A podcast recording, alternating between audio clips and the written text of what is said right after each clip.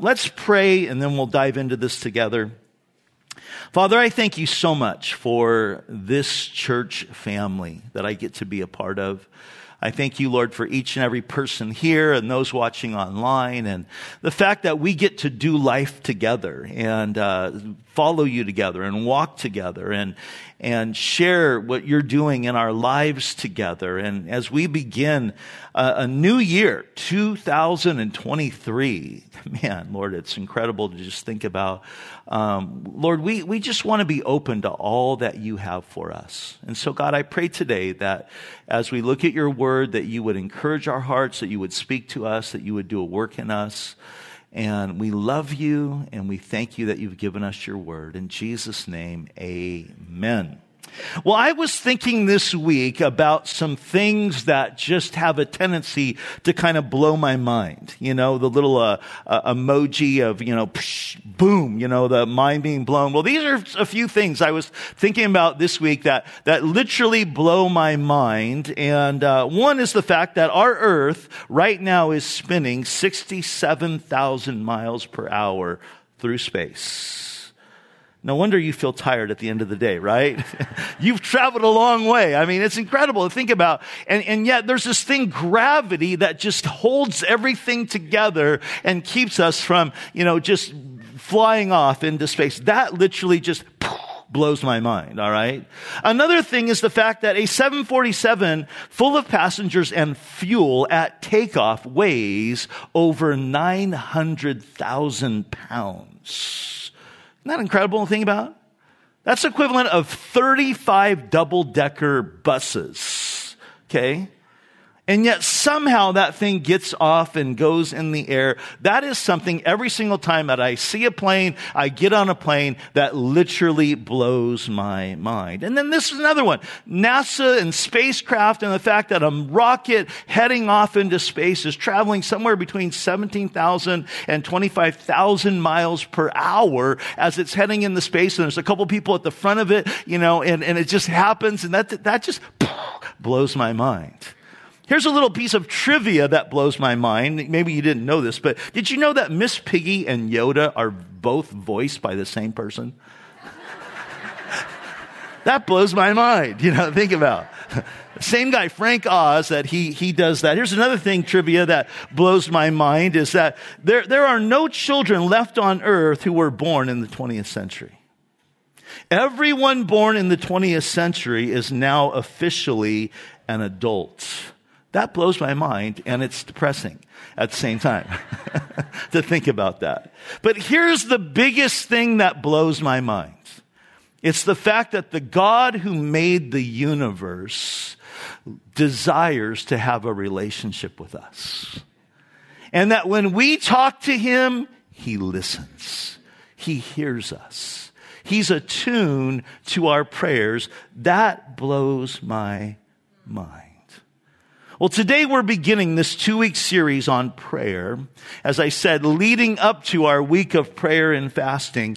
And our week of prayer and fasting, if you're not familiar with that, this is a very, very powerful week in the life of our church where we set aside a week, a Monday through Friday, to gather together three different times. We gather at 645 in the morning, at noon, and then every single evening, each time for just an hour to pray and seek the Lord together. The theme of that week is going to be presence. Jesus, the, the, Bible tells us that in his presence is fullness of joy. And I really, really want to encourage you to plan on being a part of that week and also to lay aside some days, some meals, some times, maybe even the whole week to fast. Because you see, the idea in fasting is that something happens to us and our spiritual sensitivity and antenna is heightened when we deprave ourselves of food and we seek the Lord in prayer. And so the idea is at times when you normally would be eating, you're going to be praying. And, and we're going to do this together as a church. And every single year that we've done it, it has just been incredibly powerful. More about that and fasting next week. But today we're going to talk about the idea of persistence in prayer, which is the theme of many of the teachings that Jesus gave on prayers, the idea of praying with persistence. So I want you to look at verse 7, and I'm going to read verses 7 through 11, and you can follow along as I read as we introduce this subject. Jesus said, Ask and it will be given to you. Seek and you will find.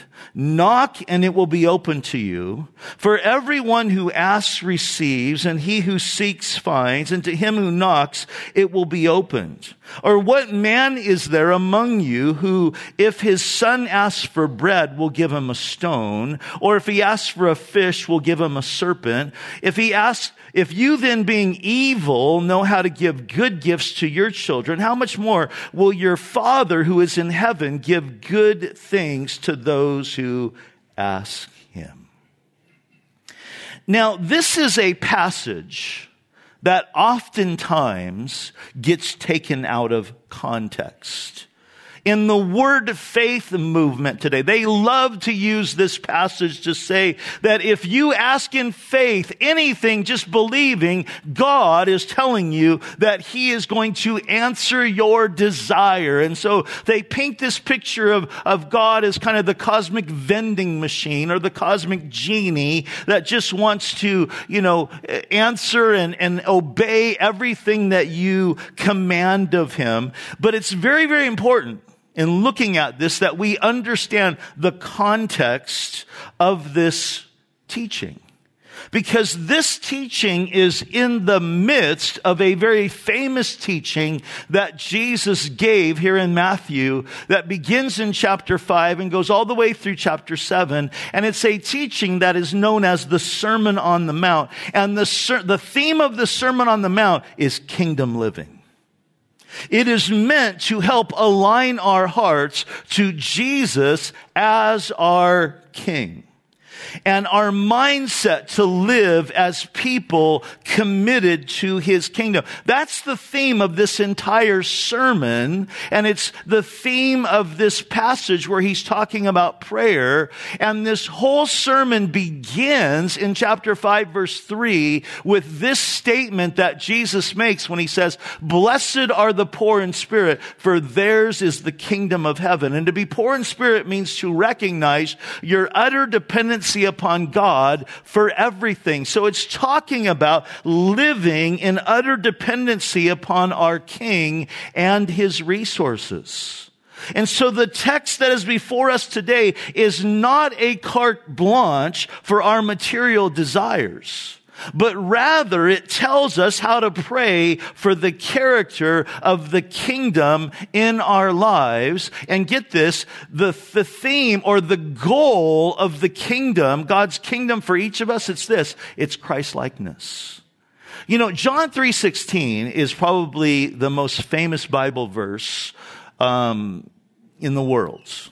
Probably a close second to it, though, is this one in Romans chapter 8, verse 28. You know this verse. It says, And we know that all things work together for good to those who love God and to those who are the called according to his purpose. How many of you, you know that verse, right? You probably memorized that verse. You've heard that verse. You've seen it on plaques. But what's very, really interesting about that verse is this. What is the good that he's talking about?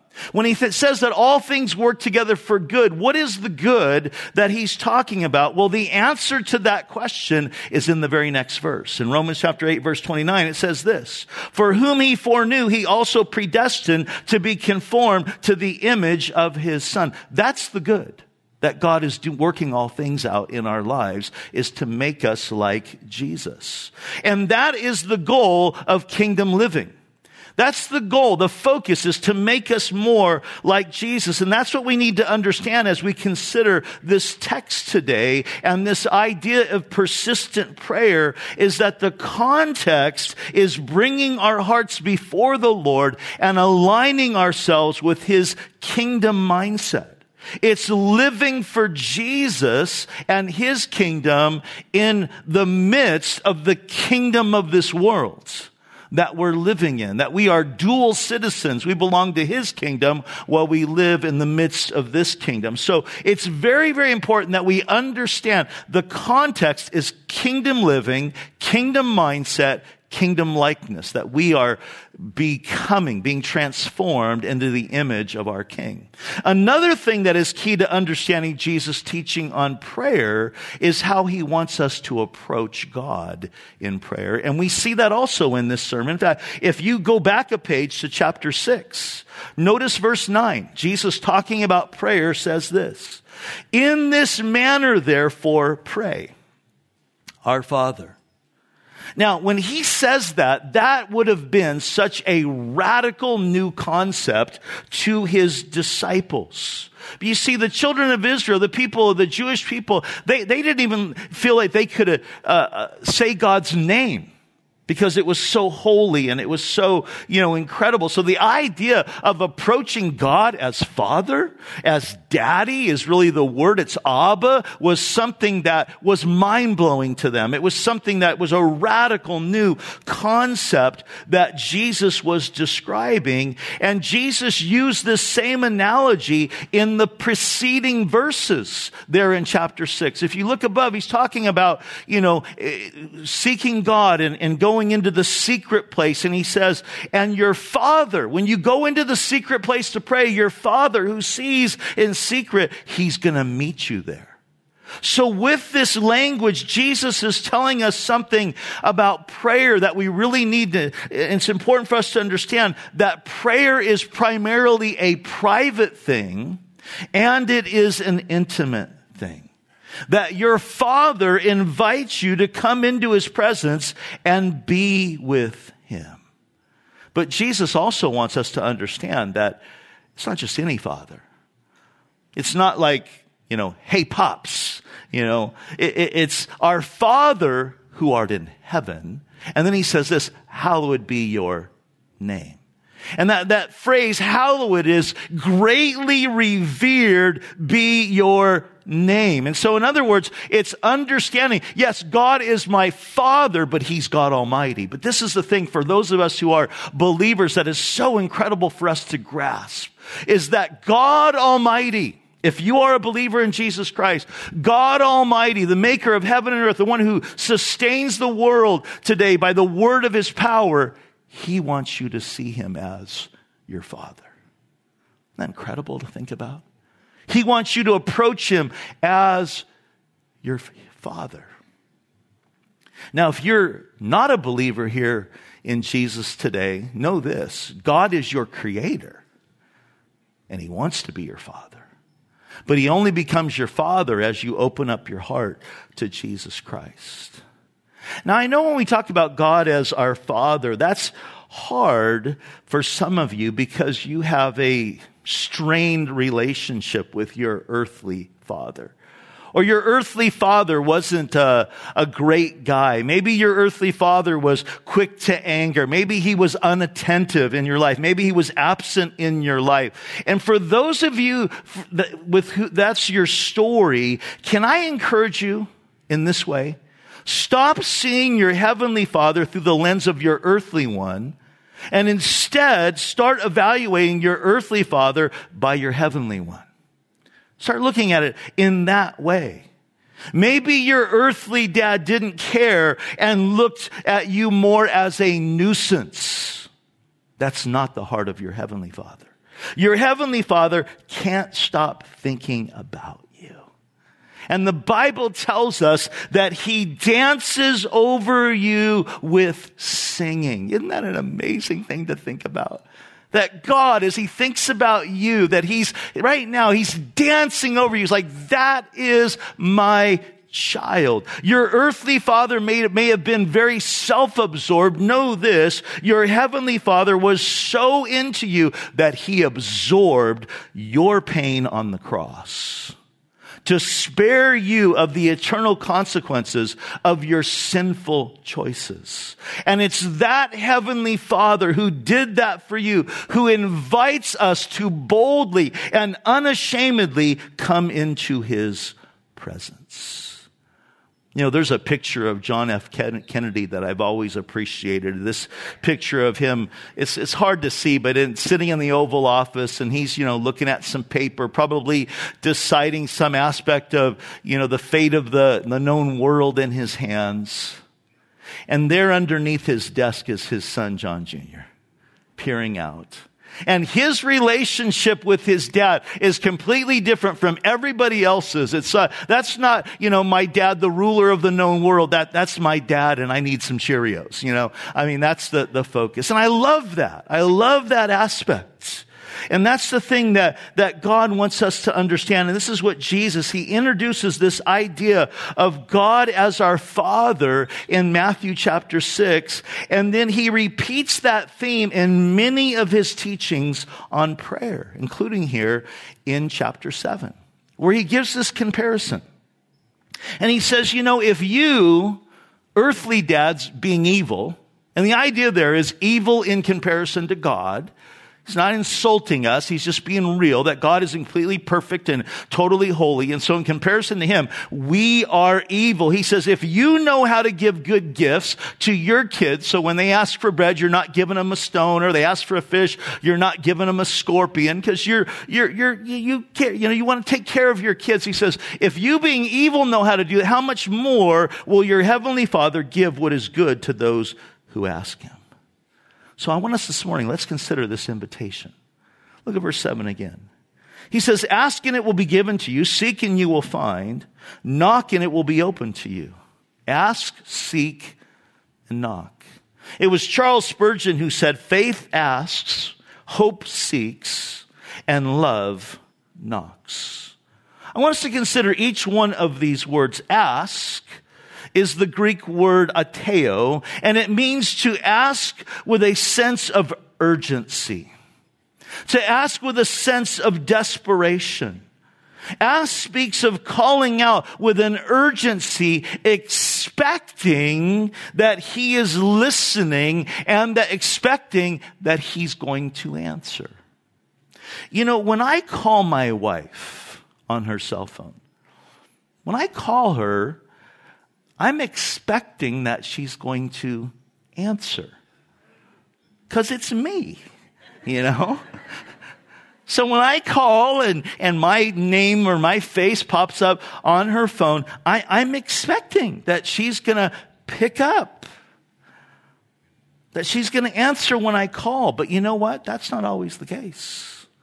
Oftentimes I get her voicemail, and it's a nice voicemail. Hi, is Denise. Sorry I couldn't answer your call, but if you leave a message, I'll get back to you. You know, have a blessed day. I mean, it's a great, it's a great message. Or sometimes when I text her, you know, I get one of those pre-generated texts that, you know, hey, I love you, but I can't talk right now. That's not what I want though. Can you tell this bugs me?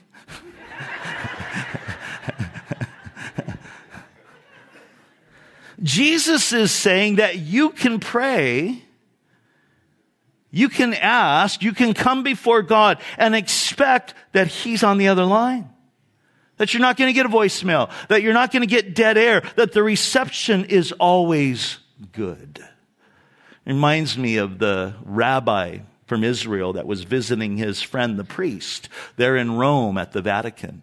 And he was in the priest's office and he noticed that on his desk there were two phones. There was a black phone and a red phone. And he thought, he asked me, he goes, why, why do you have two phones? And he says, well, the black one is, is for our, you know, local land, it's our landline for calls around here. And the red phone is our, is our God phone. But we only use that one in, in emergencies because the rate is really high. It's $100 a minute. And uh, so the rabbi took note of that, and you know they had their time, and he went on. And then about a couple months later, the priest came to Israel, to Jerusalem, and he came to visit the the rabbi. And he's in his office, and he knows he also has two phones on his desk, a black phone and a blue phone. And he says, you know, I see you have two phones. How come you have two phones? And he says, well, you know, like you, the black phone, that's our, our phone for local calls and, and our, it's our landline. Blue phone is our God phone. And the priest said, So, how expensive is your phone? He goes, Oh, here in Jerusalem, um, heaven's a local call. It's free. And, uh, well, you know, the same thing is true for, for you and I as believers. It's always a local call. When you are seeking the Lord, He is always there. He is always listening and He desires that we would come to Him. So the word ask is to come with a sense of urgency, desperation, and expectation. The word seek, it's zeteo. It means to attempt to learn something by careful investigation or searching. It's seeking. Seeking is asking plus acting. So, in other words, it implies an earnest petition coupled with an active endeavoring to fulfill our needs. Seeking implies that you're looking for something of great value, which begs the question do you prioritize prayer? Do you view spending time with God and talking to God as something of great value. That's the idea behind the word to seek. And then there's this word knock. It's kruo in the Greek and it means to rap or to strike at a door for entrance. And the thing about knocking is you never knock once, right? You never go and just go boom on a door. No, you, you knock on it several times. And, and, and, and so the three words that Jesus is using here are meant to convey an attitude of growing intensity of growing persistence. And each word is stronger than the previous word. And so the intensity is growing and so is the persistence. And the persistence is underscored in the fact that all the three words are in what's called the present imperative, which means you could read it this way. You might want to write this in your Bible. Keep on asking, keep on seeking, keep on knocking. In other words, don't stop. Jesus is calling for a lifestyle of persistent prayer. Now that stands in sharp contrast to the flash in the pan, easy beliefism type of Christianity that we hear so much of today. That if you just ask, if you just seek, if you just, you know, believe, God is going to do what you want Him to do. Jesus is saying, no, there's this idea of being persistent in your seeking of me. So, this is the question that I want us to consider today. This is the question that I want us to answer why?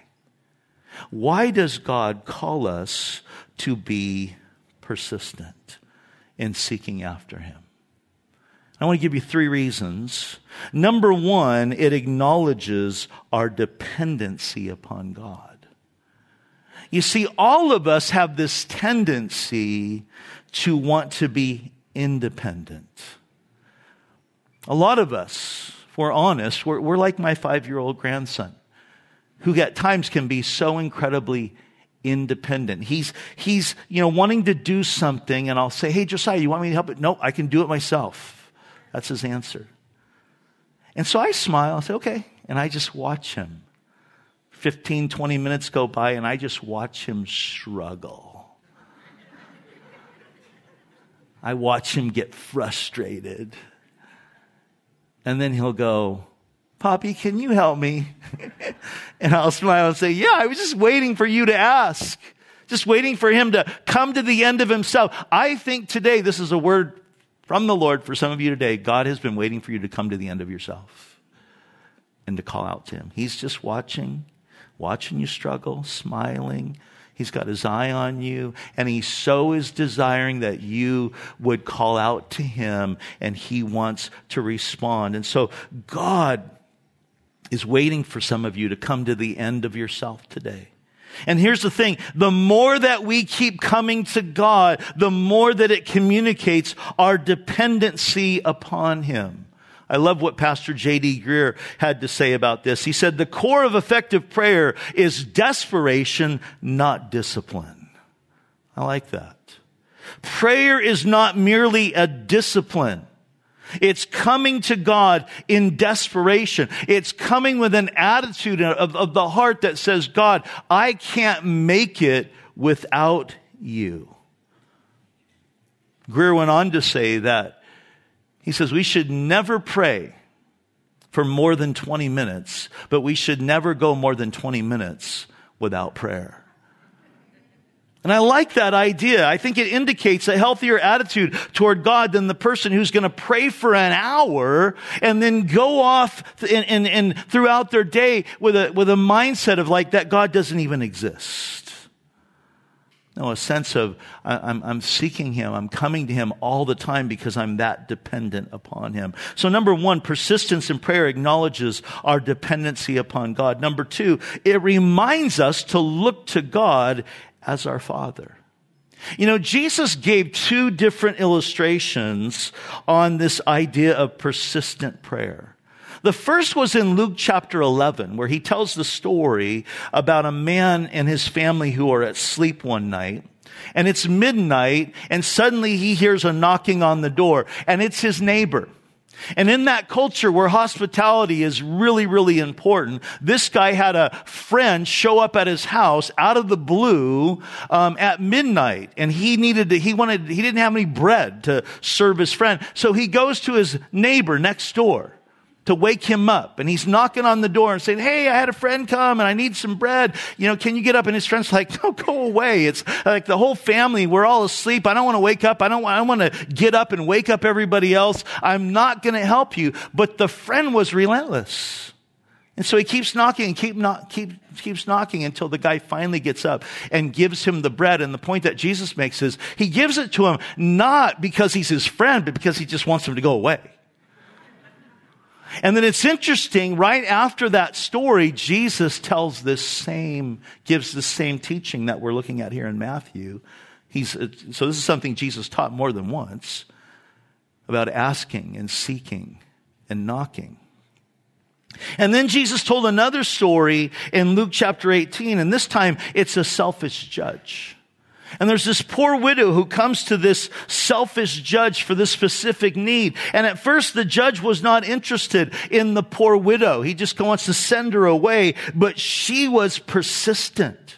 She was relentless and she keeps coming and she wasn't going to stop until she got her answer. And once again, the selfish judge ends up obliging her just to get her out of his hair. He gives her what she wants. And it's interesting, Jesus began that story in Luke 18 with these words, men ought always to pray and not lose heart. And here's the point in both of these stories that Jesus is making. He's saying this, God is not a sleeping friend and God is not a selfish judge.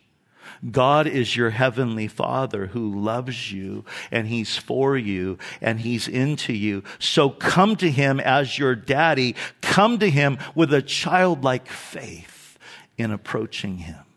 I love what Winston Churchill said when he says, a pessimist sees the difficulty in every opportunity and an optimist sees the opportunity in every difficulty if the believer who has that childlike faith, they're the optimist. They're seeing the opportunity in every difficulty because they're factoring God into the equation. And nothing is too hard for our God. The psalmist said in Psalm 46 verse 1, the Lord is a very present help in time of trouble. You know what that means? He's never bothered when we come to him and say, Lord, I, I need help again. He's not like, oh, not you again. You know, it's interesting. My grandson, Josiah, who I said was five, he, he kind of lives between these two realms. On the one hand, he wants to be fiercely independent on certain things where he's like, you know, no, I can do it on my own. But then there are other things that he knows that he's totally dependent upon me in order for it to happen. And on those things, he's relentless. So if he wants to, for instance, go to the park, a little skate park by our house and ride his bike in the bowl, he'll be like, Poppy, can we go to the park? Poppy, can we go to the park? Poppy, can we go to the park? Are we going to the park today? Or if he wants a cookie and he's not big enough to get up where Mimi keeps the cookies, he'll be like, you know, Poppy, can I have a cookie? He knows the soft, you know. But sometimes I'm like, you know, Josiah, it's, it's too close to dinner. No, you can't have a, you can't have a cookie. You got to wait till after dinner. I don't want to ruin your appetite. And he's such a negotiator. And he's learned the word actually. So he'll say, actually, and then he'll have this, you know, like little spiel, you know, his little uh, uh, lawyer where he's going to try to convince me, you know. He's relentless. And sometimes I'll be honest with you, he is so relentless, it's exasperating. Where I'm just like, Josiah, go to your room because you're driving me crazy. Know this, God is never that way. He never feels that way about you. He's never like, oh man, Rob again. Like, oh man, like, are you kidding me? What is wrong with this guy? Can he do anything by himself? No, he wants us to think that way in coming to him. So he wants us to keep coming because it builds that relationship with him as our father. And here's number three is that persistence in prayer uh, realigns our heart with his heart. The psalmist declared in, in Psalm 37 verse 4, delight yourself in the Lord and he will give you the desires of your heart. Now that doesn't mean that as you're delighting in the Lord, he's just going to give you whatever you want. You, you guys know that, that, that, what that means is as you're delighting in Him, your desires start to change. Your desires start to become more like His desires. There's a heart transformation that begins to happen. The more time that I spend with the Lord, the more my desires start getting shaped into His desires. And the more time that I spend with Him, the more my heart gets realigned with His kingdom and his desires become my desires. And, and there's happens to be, and you, you've experienced this. I've experienced this. That the, the, there are certain things that begin to happen, that there's a shift that happens in my ambitions. There's a shift that happens in my desires. There's a shift that happens in my priorities as, as the things that I used to think were so important that I was pursuing after become less important because my heart is becoming more like his heart. And in that process of drawing near to Him, we are becoming more like Him. And the things that matter the most to our Heavenly Father start to become the things that matter the most to us. And so persistence in prayer communicates our dependency upon God. It reminds us to come to Him as our Father, and as we do, it realigns our heart with His heart. And so, precious church, can I encourage you and me here in 2023? Let's be people of persistence in prayer, in seeking after the Lord. Knowing that God is seeking to use it to teach us to be dependent upon Him knowing that he's drawing us into a deeper intimacy with him as our father and knowing that he's seeking to align our hearts with his heart so that what breaks his heart is the things that breaks our heart. And let's not lose our heart in seeking after him. Let's not lose heart, as Jesus said. Especially when it relates to the idea of praying for people in our lives that don't know Jesus. People that are lost, who, if they died right now, would spend eternity separated from God. It was George Mueller who wrote one of the most influential books on prayer, such a great prayer warrior. Mueller tells a story about committing to pray for the salvation of five young men every single day. He prayed for 18 months before the first one was converted, every single day. And he says he thanked God and pressed on in prayer. He prayed every day for five years before the second one was converted, and another six years before the third one was converted. 36 years later, he wrote that the last two were still not converted. But he says, I hope in God and I pray on and I look for the answer.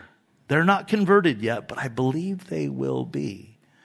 Then in 1897, 52 years after he started praying for these five individuals, the final two came to faith but it was a few years after Mueller himself had died and went to heaven. I read that and I think, what a great example of persistent prayer. Precious church, can I encourage you? Let's pray and not lose heart. Amen? And if you're here today and you're not a believer in Jesus, know this God is your creator and he wants to be your father. And he's inviting you today to come into his family. That's why he sent his son Jesus to leave heaven and come to this earth so that he could go to the cross and pay the price for your sins and my sins. And he's inviting you today to open up your heart to him. Maybe you're here today and you ha- have at one time given your life to Christ. You professed faith in Christ. Maybe you walked with him for a little while, but, but you've walked away and you've been, been just living in rebellion. You're a prodigal son. You're a prodigal daughter and your father today, he, he's inviting you. He's asking you to say, will you come home? Will you come home? And know this there have been people in your life who love you, who've been praying for you, that you would turn to Jesus, that you would come back to Jesus. And I can't think of a better way here on the second Sunday in 2023 for you to start this new year than to get right with God. Let's pray together. Father, we love you. And we thank you so much, Lord, that you are the God who hears. That you're the God who invites us to come into your presence, to meet with you. And you hear us. And you desire that intimacy with us.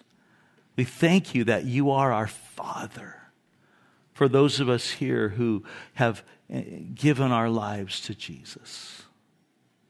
But Lord, I pray for anybody here who hasn't, or anybody watching online who hasn't, or for anybody here that, that maybe at one time professed faith in you, but they've walked away from you and they've been living in rebellion. They're that, they're that prodigal son or daughter, and, and you, right now, as their father, you're calling them to yourself to come back home. You're, as, as creator, you're, you're calling that person who's never given their life to you to enter into that relationship with you and go from where, where you would go from being their creator and their judge to being their father, the one who loves them.